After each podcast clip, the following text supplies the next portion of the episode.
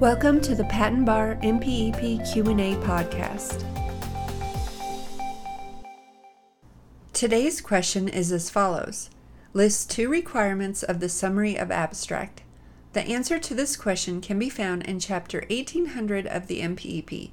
This chapter covers the Patent Cooperation Treaty. The answer is from the 9th edition, revision 07.2015. Depending on future changes to the MPEP, the question and answer may or may not be applicable in later editions or revisions. Again, list two requirements of the summary of abstract. As shown in chapter 1800, the summary of abstract should preferably be between 50 and 150 words. It should contain the following indication of field of invention, clear indication of the technical problem, gist of invention solution of the problem, principal use or uses of the invention, reference numbers of the main technical features placed between parentheses, where applicable, chemical formula which best characterizes the invention.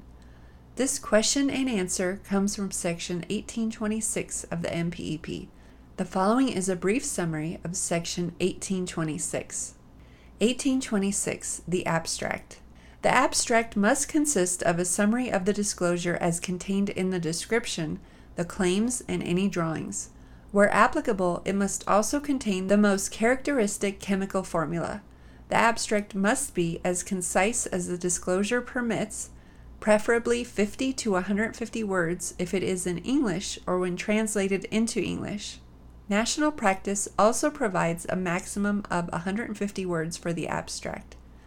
The PCT range of 50 to 150 words is not absolute, but publication problems could result when the PCT limit is increased beyond the 150 word limit.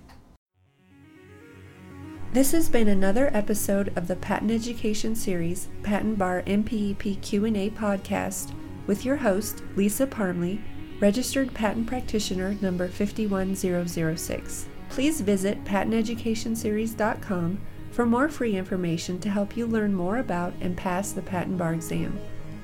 Thank you so much for being part of the Patent Education Series community and for being here today. We're here to help you succeed. If you'd like to help the show, the best thing to do is to subscribe and share it with a friend. If you need anything or just want to touch base with us, please email us at info at patenteducationseries.com. We want to see you succeed and put the patent bar exam behind you. So, again, head over to patenteducationseries.com for more free materials and information to help you pass the patent bar and get on the road to a new career as a patent practitioner.